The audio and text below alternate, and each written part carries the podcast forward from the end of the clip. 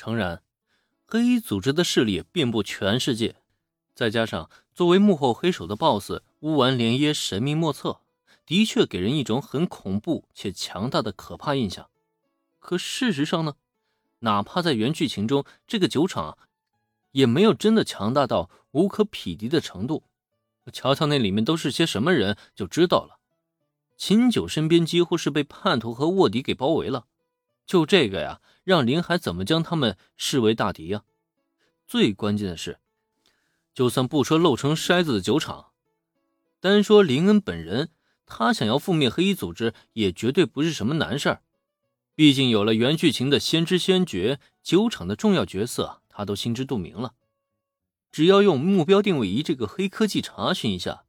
那么，黑组织的骨干成员都将在他眼前无处遁形。届时呢，随便他派出一支特战小队，就能将目标人物直接斩首干掉。秦九、贝尔摩德暂且不说，就算是乌丸连耶，他又能藏到哪儿去呢？所以说，林恩真没必要对黑衣组织太过在意。没有招惹他，林恩啊还算好。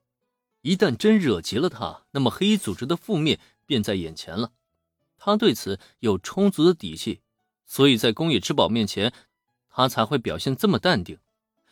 可宫野志保并不知道他这份底气来自于哪里，仅仅是听到他刚才说完的那番话之后，宫野志保就已经呆滞在原地了，久久没有发出任何的声音。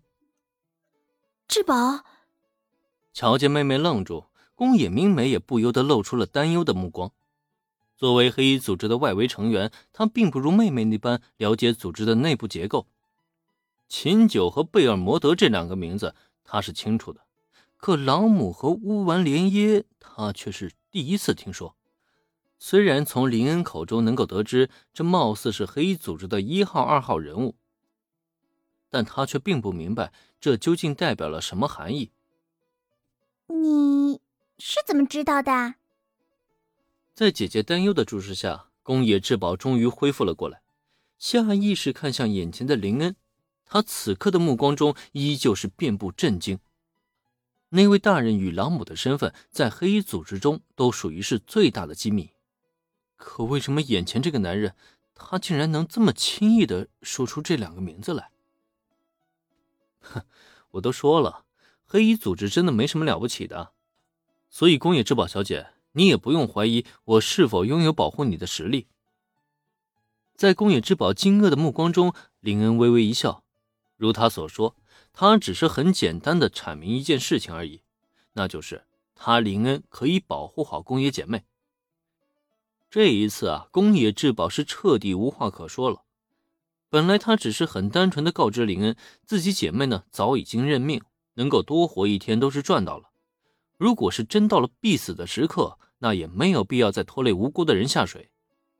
可没想到，眼前这个男人的能量竟然远比他想象中的还要更加强大。自己真的可以在他的庇护之下过上普通人的生活吗？宫野志保不知道，但是他想试着相信眼前这个男人。当然了，黑衣组织这种臭水沟里的老鼠啊，在没有完全解决之前呢，还是挺膈应人的。所以，宫野志保小姐，你最好还是保持这样的身份，暂时生活一段时间。等到了黑衣组织彻底覆灭之后，再考虑恢复也不迟。反正都是要伪装的嘛，至少你这样的模样呢，比明美小姐要更完美，不是吗？虽然想要覆灭黑衣组织不难，但他目前呢，还没有对酒厂动手的意思。所以呢，就像他所说那样，就让宫野志保。安心的像柯南一样当一阵子小学生吗？暂时就不要考虑变回原来的样子了。伪装。林恩话里的意思，宫野志保当然听得懂。下意识看了看自己幼小的身体，他不由自主的扁了扁嘴，表情来的很是无奈。如果可以的话，他还真不想要这样完美的伪装。